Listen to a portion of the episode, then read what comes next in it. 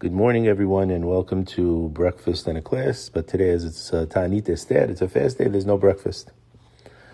We have a very powerful pasuk in the Megillah, and this pasuk is where Mordechai and Esther are exchanging through chatach messages back and forth. Where Mordechai is convincing Esther that she should go in front of the king, but she's obviously afraid for her life. And he tells her, Al Tedami Benashek, Lihima Let Betamelach Mikola yehudim. He's basically telling her, don't be afraid of your life. Don't protect your own life. If you're going to refuse to do this, Revah Vehzala Yamola Yodimakomachir, Hashem is going to save the people from some other way. And you and your father's house will be lost. And who knows? If this was the reason that you were able to attain royalty. So I did have breakfast yesterday with a friend, my friend Bob, and him and his family. And he got on the phone his chevruta. His name is Dr. Hirsch, Leon Pachter. He's the head of surgery at NYU. Also is a tamid hacham. Gives a class every Shabbat in Suda Shilishi, and on Friday he reviews the class with Bob. And one of the things he was bringing up on Shabbat Zachor was he brought a story, and the story is regarding an interview that Paysach Krohn did with Rabbi Berel Wein. Rabbi Berel, both good friends. Rabbi Berel Wein, really, I would say he is my Jewish history teacher. He really walks you through the history of the Jewish people from the very beginning, gives you a clear and tremendous understanding of it. Genius when it comes to that, and genius in his outlook on life. Hashem should give him long life and health. So it was interesting because the interview actually took place. I was there at the interview. The interview took place in the Safra Synagogue many years ago, and sat right there in front with them. And in the interview, Rabbi Krohn asks Rabbi Wein, what gave you the chizuk? What gave you the strength? What gave you the motivation to do all of the amazing things you've done in your life? And Rabbi Wein says that when he was a young boy, he was 12 years old, and Rav Herzog, who was the chief rabbi of Israel, came to Chicago. And he said that visit of Rabbi Herzog had a tremendous effect on him his entire life. All of the rabbis of Chicago went to the airport to meet the rabbi on the tarmac. And he says the rabbi was a commanding figure. He was like an aristocrat in looks, with a silver-handled rabbinic cane in one hand, the Tanakh that he always carried in the other hand. And he said that later he came to the yeshiva, and all of the students from all over were there. And he gave an amazing shiur in Gemara to about 200 people. And then he spoke about what brought him to Chicago. And he said, I've just come from a meeting with the Pope of Rome. That's how he referred to Pope Pius XII. The Pope of Rome. And he said, I presented him with the names of 10,000 Jewish children who had been hidden in monasteries and other church institutions by their desperate parents. And I ask the Pope to return those children to the Jewish people, to me as a representative of the Jewish people. But he refused. He told me that once they entered a Catholic institution, they would have been baptized immediately. And now they were therefore Catholics, and we don't give back a Catholic. And Rabbi Wein says that at that moment, Rav Herzog put his head down and he started to cry. And he said, I never heard any adult sob before or since then like that.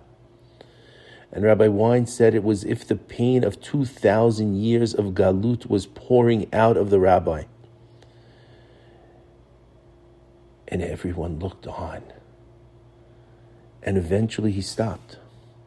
But when he did, he addressed each and every person there. He said, I can't do anything more for those children.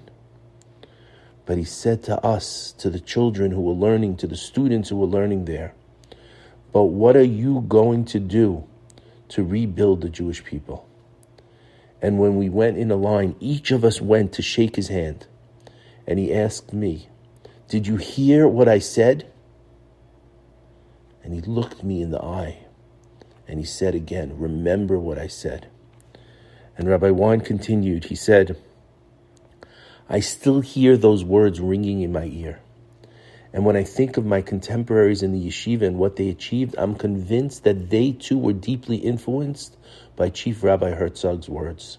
Who were the people in that room that day? Who were the students? Rabbi Dr. Avraham J. Tversky, ZichronDebracha, Rabbi Yehuda Kuperman, ZichronDebracha, the founder of Michlala, who opened up the Meshech Chochmah and Sephorna to a large public. Rabbi Aryeh Rotman, who originally brought Rabbi Wein to Miami Beach to replace him and left for East Eretz Israel to found Merkaz HaTorah. Rabbi Chaim Zelikovitz, who was one of the founders of the Yeshiva of Bell Harbor. Rabbi Chaim Fassman, who started the Lakewood Kollel in Los Angeles and led it for decades. Rabbi Shmarya Meltzer, a major tamid hacham in Rosh Kodel in Yerushalayim. And Rav Naftali Kaplan, who had two major yeshivot in Yerushalayim, each of which his sons became the Rosh Yeshiva. Someone could say something and it lights up the fire within us. There's a fire within us that just has to be turned on. And sometimes the word is harsh, and sometimes the word is soft, and sometimes it's a cry, and sometimes it's a demand. So Bob turned to me and said, you know, I'm very involved with helping the soldiers, the injured soldiers, the soldiers who have been terribly injured in war. He said, and one time many years ago, I was in the hospital, the Veterans Hospital, and one of the soldiers, when we came to visit, said, he's probably going to kill himself that day. And he said, you all come to visit, but as soon as you walk out, you don't remember us, you don't think about us. We're nothing but what happened that day. And Bob said that shook him to the core, and it made him work on helping these soldiers. And he's done so much for these soldiers. And he formed a bond with that soldier that day.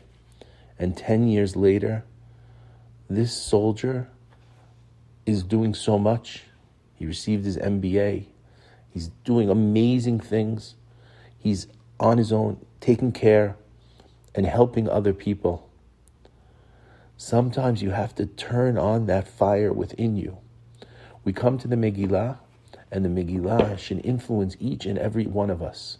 When we read those words, the Megillah, Mordechai is not only talking to Esther, he's talking to each and every one of us. And he's telling us, Al Tedami Benashek Lihima Let Betamelach Mikola yehudim. Don't be afraid to step up. Don't be afraid to do what you have to do. Because if you don't do it, you're lost. And you don't know that if that's the purpose that you came to this world. You know, I remember when I didn't want to take on the responsibility of the rabbinate. And I remember it was right after Rabbi Abitan passed away. And Rabbi Lankry took me. And he said to me, you have no choice. I said, what do you mean I have no choice? Of course I have a choice. And he said, no. He said, Hashem gave you a gift that you can speak to people. You could teach people. You could transmit to people. He says, and if you don't use that gift in the proper way, then after 120, you don't know how deep and how hot the place is that's waiting for you. And he then got my father on the phone to convince my father to push me to accept the responsibility. Each of us has a gift that Hashem gave us. But the gift is not for us to use on our own, to squander. The gift is for us to share with other people, because we don't know if that's the reason why we're here. B'ezrat Hashem, we should all find that gift and utilize that gift and help other people with that gift. And B'ezrat Hashem, when we come together in unison, in unity, like the Jews in Shushan, where they all came together, Hashem will bring for us the Geulah, and we, like they, will see the rebuilding of the temple. B'ezrat Hashem, b'mehera b'yameinu. Amen.